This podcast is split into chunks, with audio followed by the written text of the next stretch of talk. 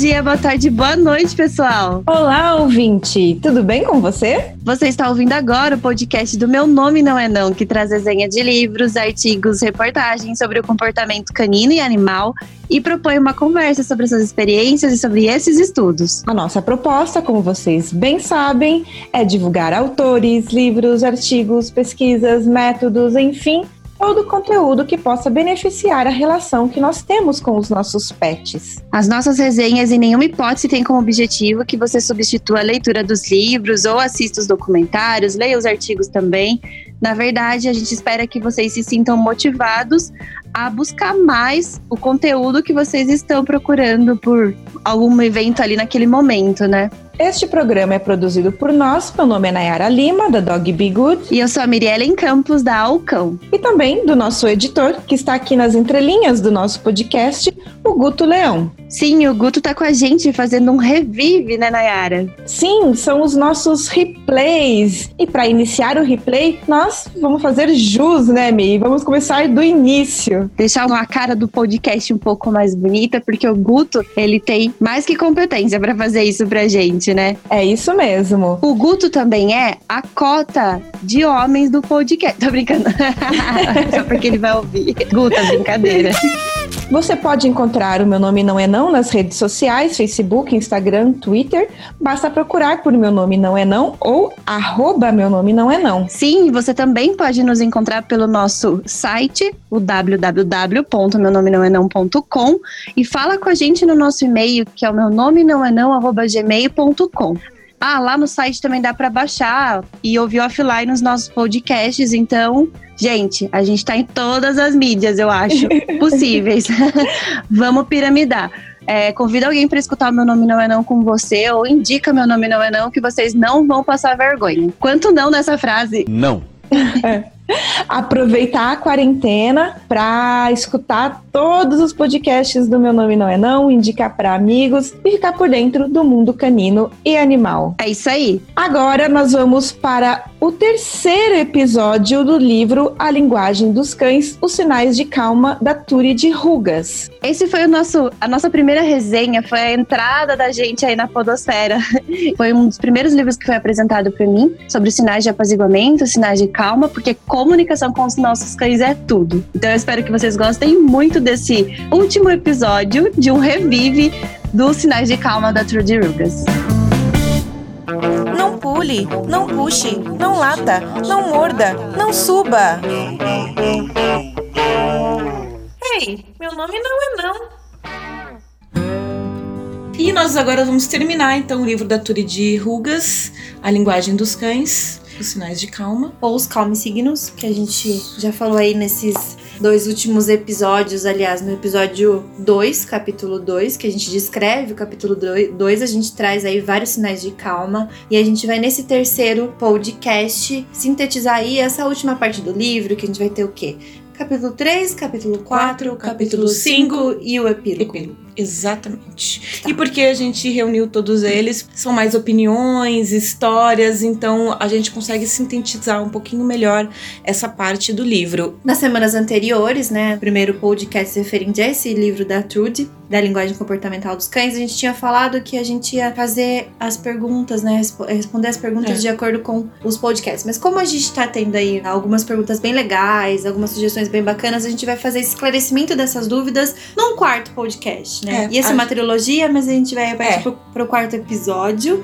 Aguardem, porque na hora de tirar as dúvidas, a gente consegue também abrir para novas, né? Isso. Então vocês têm um tempinho aí também para se organizar e mandar as perguntas, né? E nós também. É, e nós também. Exatamente. Para nos organizar. Nós temos aí no capítulo 3, a Trude traz cinco histórias mostrando inúmeros calme signos, né? Inúmeros sinais de apaziguamento. E aí a gente escolheu uh, uma história dessas cinco que sintetiza bastante o tudo que a gente já falou aí. Quem não viu o capítulo 2, quem não viu o podcast 1, um, podcast 2, é, vale a pena é, para a gente aí conseguir fazer essa leitura junto, fazer essa compreensão do que a autora traz para a gente aí nesse terceiro capítulo com essas cinco histórias.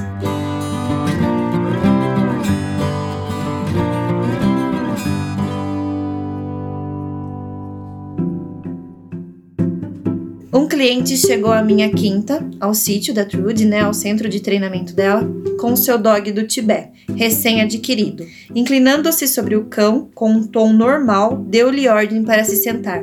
O dog afastou-se e reagiu imediatamente de forma descontrolada, como um psicótico, se me for permitida a expressão, e completamente desligado deste mundo, absolutamente alheios às correções do dono, a dor não o alcançava.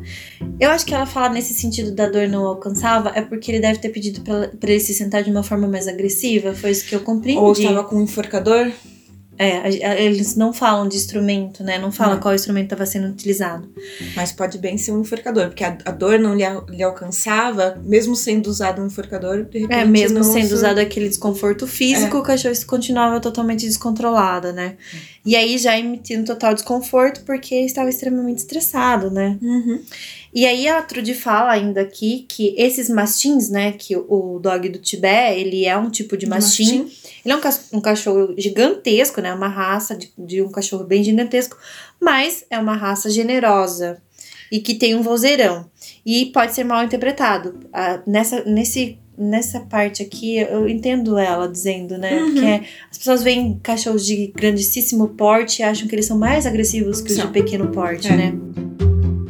Esses mastins, gigantescos e generosos com seu vozeirão, são mal interpretados, e alguém tinha conseguido que este cão se sentisse receoso de estar vivo. Olha que triste, Tamanho né? era o desconforto do cão com Nossa. alguma situação que foi apresentado para ele que foi ele foi levando, né, Muito ao triste. decorrer. O cão sentou-se totalmente perdido, com o dono a tentar fazer com que voltasse a si. Eu pedi-lhe que deixasse estar. Aproximei-me, sentei-me ao lado do mastim, olhando para o mesmo lado que ele, acariciando-lhe. Ela estava olhando para o mesmo lado que ele, ela não estava o encarando. Ele estava olhando para frente ela sentou do lado dele e continuou olhando para frente. Como nós vimos no capítulo 2, né? É, acho que foi um dos primeiros sinais que a Trude trouxe pra é. gente, né? Aliás, ele fez um, um, sinal já que estar sentado já era é. um desconforto para ele. E também, mas ao mesmo tempo é um sinal de, de, de apaziguamento, né? Sim. E aí ela já foi demonstrando esse sinal de que não estava, né, ali pra, para confrontá-lo, né? Então ela estava acariciando o pescoço dele com suavidade e com movimentos muito lentos. Ao mesmo tempo, bocejava e respirava profundamente. A gente lembra que falou nisso, né, nos sinais de calma, que a gente que eram sinais que a gente podia utilizar, né? É. E aí a Trudy foi usando o repertório dela com esse cão. Permanecia ali sentada com ele uns 15 ou 20 minutos. Então, o cão começou a dar sinais de estar a voltar a si, de regressar a este mundo. Parecia desconcertado, confuso, olhava para mim, bocejava e permanecia ali, sentado, imóvel, sem nada que pudesse atemorizá-lo. O cão começou a se sentir confortável. Uhum. Ele começou a se expressar, ele começou né, a bocejar, uhum. emitir sinais de calma, e ele percebeu que a Trude também fazia. Então ele foi se sentindo mais tranquilo em relação àquilo. Ele, ele começou a se entender, né? Entender a situação. Precisou de algum tempo para estar consciente da situação. Então lambeu lambeu-me lamber a boca, lembra que a gente uhum. falou? Cachorros que são amistosos, lambem a boca. Isso a gente falou no segundo podcast. Quem não conferiu, confere lá. Olhou-me para mim, parecia sentir-se seguro. Depois do que aconteceu, o cão adorava-me. Acredito que poderia ter feito qualquer coisa com ele. Tinha plena confiança em mim e não se afastava de mim quando me vinham ver. Ou seja, né, o cachorro ficou super confortável na presença dela, sentiu segurança com ela. É, viraram amigos, né? Acho que boa parte dessas histórias que ela relata, ela, ela conta muito disso, né? Nesse caso específico, ela fala da relação dela com o cão, que acho que pra gente, enquanto é, profissionais da área, é muito importante a gente conhecer, perceber o quanto é possível a gente se aproximar, né, com calma, tranquilidade e conquistando a confiança do cão. Agora, várias histórias ela sempre fala sobre essa forma dos cães, né, de conseguirem se comunicar, de um estar do dono sempre é, ou tutor, né, tá sempre é, muito preocupado e ela tá numa. Contrapondo a isso, né? É. Indo mais com calma, mais com segurança, mais com é. tranquilidade. Querendo ver também, né? Ela... Qual é o lado do cão? Porque os, às vezes os tutores ficam muito preocupados e daí tensiona a guia, confia E é uma coisa que, a gente, que ela vai trazer um pouquinho mais à frente é. agora, né? Só Sim. que a gente percebe muito bem, e a Trude traz no final dessa hum. história, né? É, dizendo que os cães, a gente precisa de muito pouco para se ter a confiança, né? A gente precisa de muito muito pouco para mostrar pro cão que ele tá seguro, que, que ele tá seguro naquela situação em que ele tava se sentindo desconfortável. Então, assim, um cachorro tá descontrolado, o cachorro tá latindo, o cachorro tá... Não tem nada que você faça, xingue, grite, chiu, bater perna que vai resolver. Talvez é. isso até aumente a ansiedade é. do cão. Agora, você demonstrando para ele o seu apaziguamento, a sua calma, a sua segurança, o seu respeito ao espaço dele, uhum. Ele por si vai voltando à sua tranquilidade, à sua forma é. natural, que é de evitar conflitos, né? É. O cão sempre estar para evitar conflitos. E tem uma frase de um chefe índio, John George, que ela coloca nesse final de capítulo, que eu acho uma fofura. Eu vou pedir pra é. Nayara ler. Se fala com os animais, eles falarão contigo, e conhecerão uns aos outros. Se não lhe falas, não os conhecerás. E aquilo que não conheces, temes. Aquilo que temes, acaba por destruir isso muito tem a ver com a nossa relação com os nossos cães. É. Se não conseguimos nos comunicar, eles não conseguem se comunicar, é. temos uma relação destruída, né? Isso, na verdade, é, tem a ver com uma relação humana com qualquer ser e espécie, né? Até com, com, com, com, nós mesmos, né? Quando a gente desconhece uma cultura, existe a questão... A gente pode a, a, abranger temer, essa né? frase né? aí desse, desse chefe índio que ela traz por um aspecto muito maior de vida mesmo, é. né? E é isso que a gente percebe, né? Trabalhar com cães é também mudar a sua vida, a sua percepção percepção de vida. Exatamente. Porque eles são mais simples, né? São seres são. mais simples. E você começa a ter que trabalhar, a trabalhar uma outra linguagem, uma outra forma de ver e lidar com o mundo que é a linguagem deles. E né? também não é uma coisa assim, eu quero que o cachorro sente. É, eu vou pensar no que eu posso é. fazer para que ele se sente, sente. É. para que ele se sinta confiante em fazer esse movimento, né? É bem bacana isso que a Trude traz. Tem uma das histórias, só e vou citar, gente... das tá, histórias, não, das citar. histórias que eu acho muito interessante, que é a história da Pipe, se eu não me engano, acho que é a primeira história. Eu não me lembro se é a história da Pipe ou é a história uma outra história. Mas é a história de um de uma cachorrinha que ela era muito estressada, ela vivia numa casa que passava um comboio, que acho que era um comboio de trem.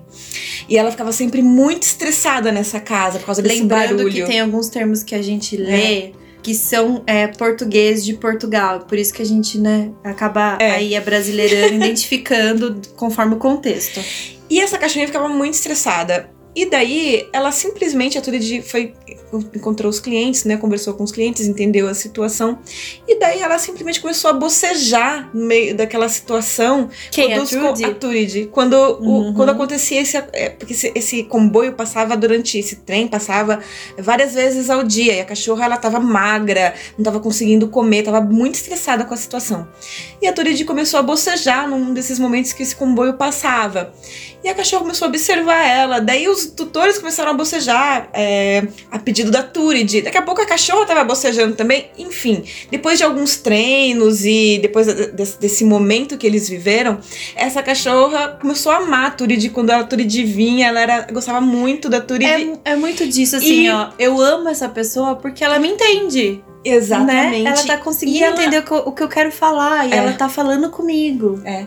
E é ela, a cachorra começou a engordar, comer, melhorou muito. Os tutores ficaram maravilhados com a situação, porque foi realmente uma revolução. Uma coisa simples, você ensinar como o cão como ele pode tentar se acalmar e mostrar, né? Porque às vezes o cão perde isso, não foi bem socializado, ou teve sempre os seus sinais sendo voltando é, reprimidos, se, sendo né? reprimidos. reprimidos. Então, é, agora ela tem a oportunidade de emitir e como algumas linguagens elas não são objetivas no sentido de tipo eu quero comunicar isso, não, elas simplesmente são.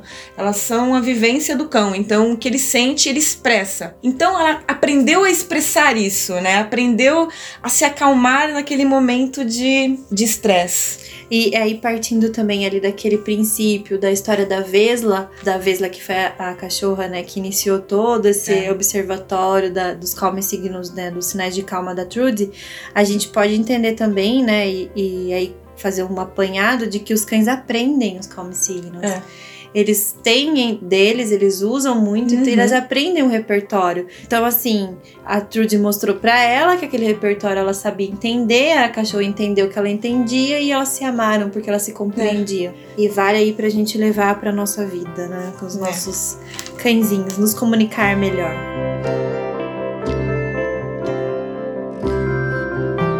Gente vai falar um pouquinho agora do, do quarto capítulo. Que é o cão gente- estressado. Isso, a gente aí partiu das cinco histórias que a Trudy traz. É. Nessas cinco histórias teve situações de confronto e de estresse, em que Uhum. foi utilizado muitos calm signos. E quem lê o livro vai conseguir identificar eles, Uhum. porque ali no, no segundo capítulo, fazendo um link, aí no segundo capítulo ela descreve muito desses calm signos.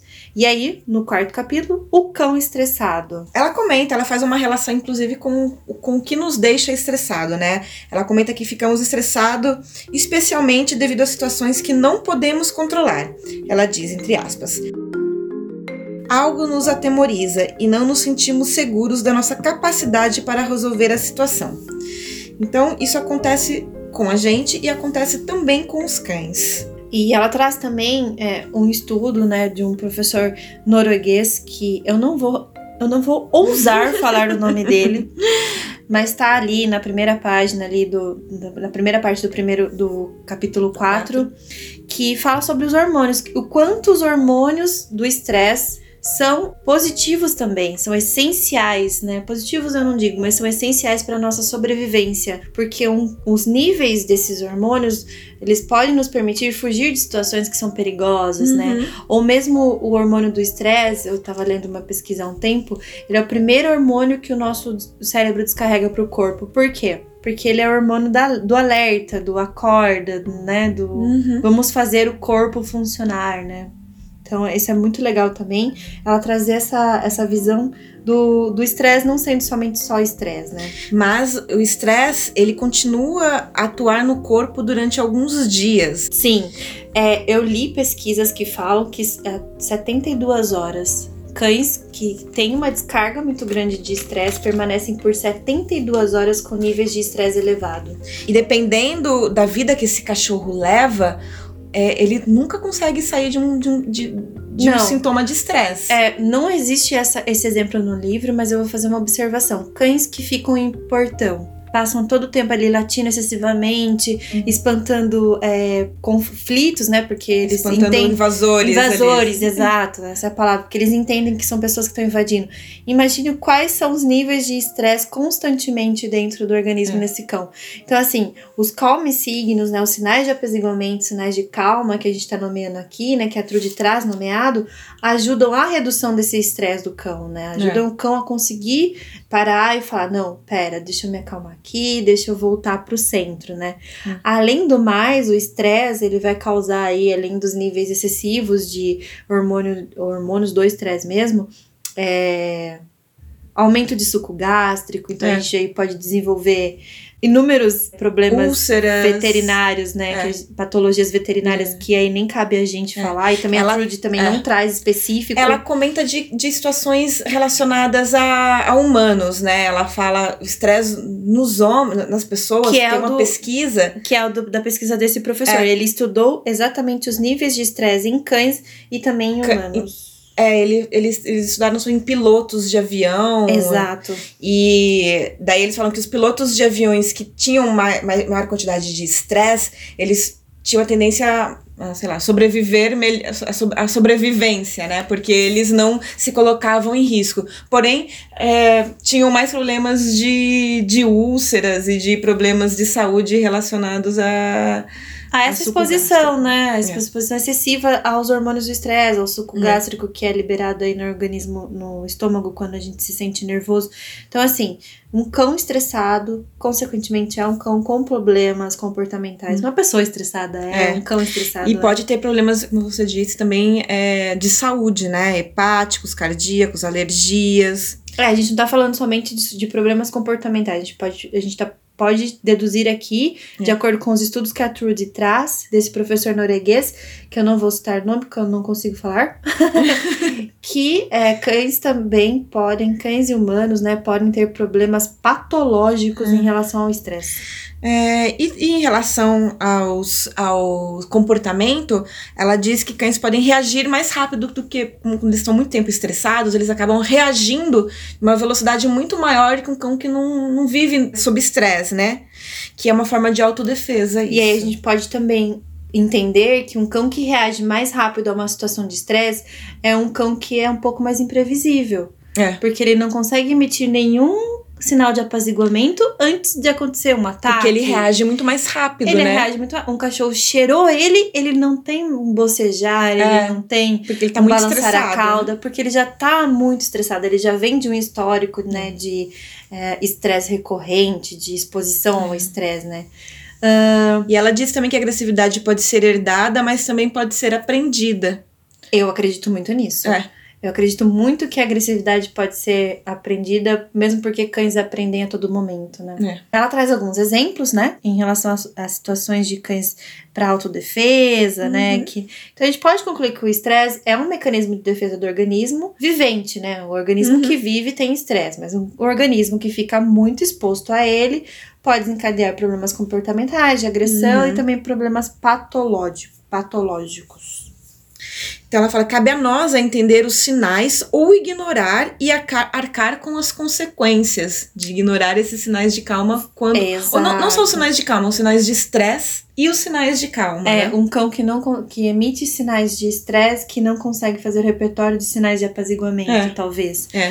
Eu vou abrir um parênteses que ela fala que não basta curar os sintomas, pois assim não chegamos muito longe. Então, assim, o cachorro tá mega estressado tal, você vai, você vai querer fritar ele naquela situação, não tem como, né? É. Ele não, não vai te dar bola. A gente pega o exemplo que a gente tava falando da história do mastim, do mastim não, né? Do dog do Tibete, que é um tipo de mastim, uma raça de mastim. E não tem como, né? O cachorro é. tá fora do centro dele, né? Tá é. em extrema exposição ao estresse. Você faz, você faz o cão parar de latir por uma coisa que ele tá incomodado. Mas você não conseguiu. Faz? Você não conseguiu curar. Você, você, curou lá o sintoma. Mas você não conseguiu curar o que tá incomodando ele. Ele continua Provavelmente incomodado. ele vai latir de novo. Olha a é. importância de você conseguir compreender os sinais de apaziguamento dentro é. de. Vamos falar como profissional de treino de cães, né? Dentro do, do contexto de treino é. de cães. Precisa entender a causa é. para depois ver o efeito. Então ela vai trazer algumas perguntas bem assim diretas pra gente, né? Motivos para o cão ficar estressado. Quais os motivos para um cão ficar estressado? Ameaças, violência, puxões na guia, puxões na... correções, isso. Ela fala até engraçado português, né? Correções com a trela. Trela, né? A trela é a guia, né? É, arrastá-lo, inclusive, né? Exigir demais no treino, exercícios demais aos mais novos fome, sede, uh, não ter acesso à parte de brincadeiras que o cão é. já está habituado, né, já conhece como sendo a área de brincadeira deles, frio, calor, dor, ou seja, Doença, patologias, é. né, em geral aí. Muito barulho, solidão. Uh, brincadeiras que aumentam a sua excitabilidade, aquelas brincadeiras uhum. mais efusivas, uhum. é, muito excesso de brincadeira de bolas. Eu vou gastar a energia do meu cachorro, uhum. vou pegar a bolinha e vou. Impossibilidade de descanso, é engraçado que em casas que tem crianças, né? Às vezes as crianças não deixam os cachorros descansarem, principalmente quando são filhotes. É, aquele, aquele excesso de brincadeira, o cachorro até foge da criança, né? O cachorro olha para aquela pessoa ou para aquela criança até foge dela. E mudanças repentinas, né? Hoje eu, durmo, hoje eu durmo na cama cama, amanhã eu não durmo mais. Uhum. Não, não é assim. É gradativamente a gente ensina um outro lugar para o cão estar para evitar que esse cão esteja estressado. Uhum. E aí, como a gente pode identificar esse estresse? A gente vai ver que um cão ele mostra hiperatividade, ele é uhum. incapaz de ficar tranquilo, de ficar sossegado, de dormir, né? Reage de forma excessiva aos acontecimentos e às situações tocou a campainha, sai latindo que nem um doido, né? Uhum. É, utiliza muitos sinais de calma, por isso que é muito bom saber e observar, é. reconhecer esses sinais, né? Observar e saber reconhecer. O cão que coça muito, tá falando coça muito, não é aquela coçadinha, né? Exager né? Exageradamente, que pode até causar uma patologia. Alguns ficam com feridas, fungos, né? Morder-se pelo corpo, né? Uhum. Que é a automutilação ter comportamento destrutivo, que é destruir móveis, móveis, em excesso, tá? Uhum. A gente não tá falando daquele cachorrinho filhotinho que tá perdendo os dentinhos e tá é. mordiscando, né? E todo, todo cão tem a necessidade de roer, mas é, quando é em excesso, você consegue perceber quando uma coisa tá além da conta, é destruição mesmo, né? E ela traz uma coisa que é bem legal aqui, a, a parte também assim de ter diarreia, mau cheiro uhum. corporal, isso vai aquela, né, vai entrando na, na parte mais veterinária, de cuidados uhum. e tudo mais. Mas tem uma parte que ela fala sobre mau cheiro corporal, mau, é, mau hálito e mudança na cor dos olhos. Isso me deixou bem atenta, assim. Falei, nossa, isso pode acontecer num cão estressado? Já pensou? É uma Dá co- a cor do olho. É. É incrível. perceber o quanto afeta ah, biologicamente e fisiologicamente, não, não entendo exatamente os termos, É, não vou podemos entender da usar. parte biológica, não É. consigo. Mas assim, Mas afeta realmente realmente corpo, no né? corpo, né? No físico. Hum. Aí a gente tem tremer, perda de apetite, perda da concentração. Olha, vale a pena dar uma atenção especial a essa parte de É. estresse pra, pra gente entender um, como é importante um cão não estar é, nessa situação, né? Conseguir tirá-lo dessa situação de estresse.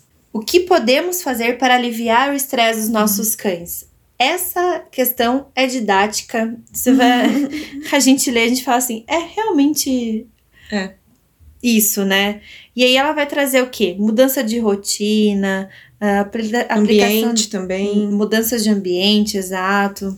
Abandonar métodos duros e dolorosos. Ela coloca. E aí a gente já consegue. Se alguém tinha dúvidas, eu acho que nessa parte já fica bem claro que a da Trudy é extremamente Mas é- positivista, É, né? Mas é tão óbvio, né? Se tá estressado, você vai, vai querer desestressar o cachorro com mais estresse. Com mais dor, que causa estresse, né? Eu não vou é? enforcar meu cachorro pra ele, né? Não faz muito sentido não faz isso. nada, não faz nada. Eu vou xingar o meu cachorro e fazer uma ameaça ao meu cachorro pra ele ficar mais tranquilo? É. Não tem, não tem como entender, né? não. Mas a gente sabe que, que tá mudando É. bastante, mas a gente existe ainda isso. Ela fala que também é legal a gente aprender a identificar e usar os sinais de calma. Mais uma vez sobre observação de comportamento animal, observação dos sinais de apaziguamento, né? Então, não deixar o cão, que é meio óbvio, né, gente? Com fome, com sede, com calor, com frio. Impedi-lo de fazer suas necessidades é, com frequência, que, com a frequência que ele precisa. Ela fala aqui, ó, permitir-lhe-vos, não, permitir-lhe-emos fazer parte da matilha, ou seja, deixar-os estar conosco ou alguém da família e gradualmente ensiná-lo a se aceitar a ficar sozinho.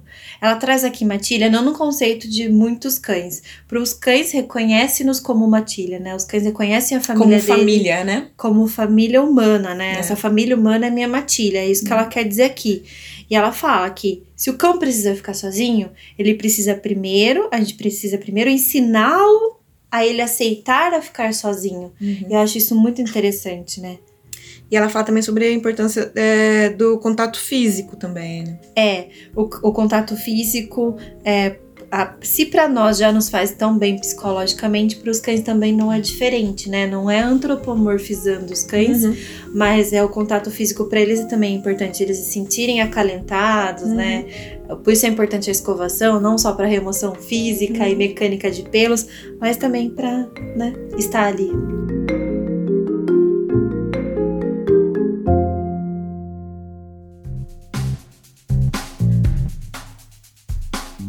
Capítulo 5 A escolha é sua.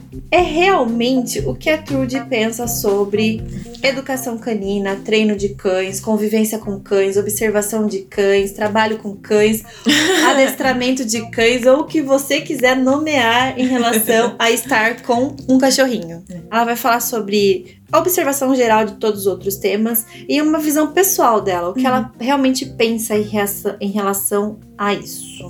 Ela também fala sobre o livro, né? Ela diz que o que deixaria ela feliz com esse livro seria que as pessoas saíssem às ruas para observar. Observar o que os cães eh, fazem para resolver problemas. Ela também espera que as pessoas entendam melhor o próprio cão com, este, com a leitura deste livro. Ela fala muito, né, disso, de aumentar essa comunicação para deixar uma relação harmoniosa para ambas as partes, né? E uma possibilidade de a gente conseguir falar com os nossos cães, né? É, é abranger a comunicação. E ela fala: quando você encontrar o cão, você poderá escolher entre ser ameaçador ou descontraído. Descontraído deve ser ser. Tipo, É. ser, ser o tio legal, né? ser ou ser o dono legal, É. ou ser Ser a pessoa, o né? veterinário legal. É. Então eu gosto de estar com aquela pessoa. E ela fala também uma coisa sobre ameaça, que é não existe motivo para ameaçar seu cão. Realmente, não existe motivo, a gente, né? O que mostra a Trude, a Trude super atual, né? Ela é a, a base do comportamento atual dos cães, assim. Ela falou: se você, se você escolher a violência e a coerção, os laços afetivos sofrem ameaça. Ou seja, é, principalmente para quem tem um cachorro, quem é tutor, é super importante que esses laços afetivos estejam fortes, né? Sim. Então, é... muito do que a gente vê em parques, é, onde o cachorro tá sem a guia, sem a trela, como a, a Trudy fala, é o tutor chamando muitas vezes e o cão não vindo, né? Fulano, fulano, fulano, hum. e o cachorro não vem. Assim, falta comunicação gestual, verbal, é. comportamental e todo aquele apelo do ambiente, o cachorro realmente não tem comunicação com o tutor, então é. não vem, né? Aí aqui no vizinho, quando o cachorro escapa, ele vem aqui! Nossa, Nina! eu assustei. Nina, vem aqui! Vocês que são donos de Nina já se identificam. É, nossa, Ou podem ser donos de Bob também, se é. identifiquem. Porque, assim, se a gente não tem uma comunicação, não é aumentando gradativamente a agressividade que a comunicação vai acontecer. Ela também fala sobre cães que têm uma especialidade, e eu acho isso tão interessante. É, cães que são mais apaziguadores, mais separadores de, né, que a gente estava ali falando de cães que separam, né, um dos come signos é cães que separam é, conflitos. conflitos. Um cão lambedor, porque tem cão que já vai chegando, que ele é especialista em chegar no ambiente onde tem vários cães e já ir lamber na boca de todo mundo.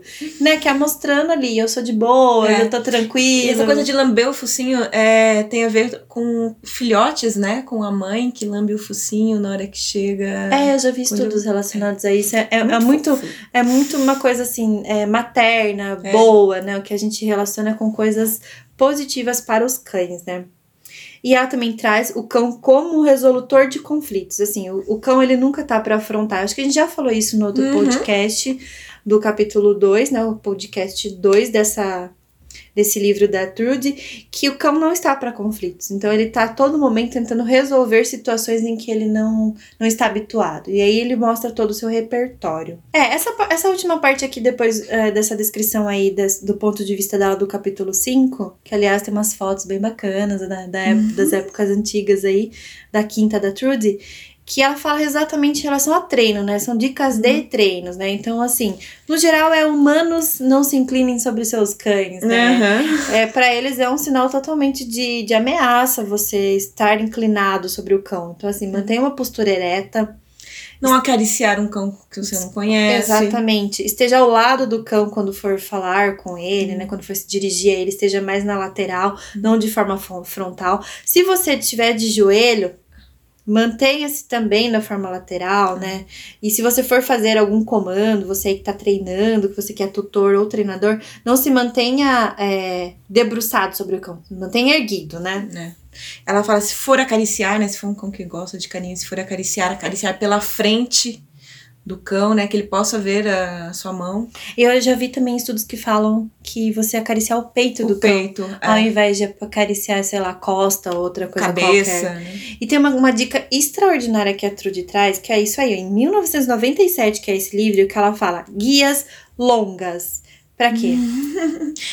para permitir que o cão expresse os comportamentos de apaziguamento, né, os Sim. sinais de calma, pro cão que está de frente a ele, pro cão que está chegando, pro, pro humano que está chegando, pro, pro outro ser que está se aproximando.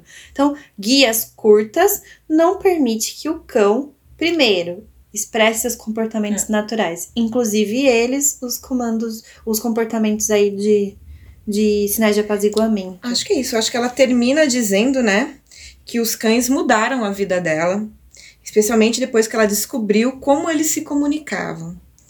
E no epílogo, ela ainda coloca que se sente uma pessoa privilegiada por poder trabalhar com o que ama e ter tido a chance de ajudar tantas pessoas e seus cães através justamente dessa leitura, esse conhecimento sobre os sinais de calma e apaziguamento. A gente pode assim concluir que esse livro ela, ele traz uma, ela traz uma importância, a autora, é, em a gente observar o nosso cão à volta para nos mantermos em comunicação ativa com eles, né? E não de uma forma passiva. Ela não fala para você somente observar o seu cão, mas ela fala para você observar o seu cão para que você haja em relação ao seu uhum, cão. Né? Exatamente. Né? Observando os comportamentos, tirá-lo de situações é, desconfortáveis, é. ou mostrar para ele que aquela situação é confortável, como ela fez em vários treinos ali, uhum. né? Bocejando para cadelinha que tinha medo do trem, para mostrar que o trem não era tão ameaçador. Então é, é bem legal mesmo. É um é... dos livros que é realmente referência no assunto de no assunto de comportamento animal, principalmente, especialmente comportamento canino. Espero que vocês tenham gostado aí da nossa trilogia. É, só falando mais um pouquinho aqui do livro, só para concluir, ela traz uma biografia bem extensa. Então aí você vai ter, se você não tem um norte para estudo e tem um bom inglês, uhum. é, você vai conseguir aí um norte em relação aos Calm Signals, mas também tem coisa mais atual aí, porque o livro é de é. 1997. Mesmo ela se mostrando bem atual, o livro é. não é tão atual assim, então essas referências também não são tão atuais. E o próprio livro já é uma grande referência, né? Espero que vocês tenham gostado muito. Espero que tenham gostado muito. E é isso aí. É muito isso aí. obrigada. Tchau, pessoal. Tchau, tchau. Beijos.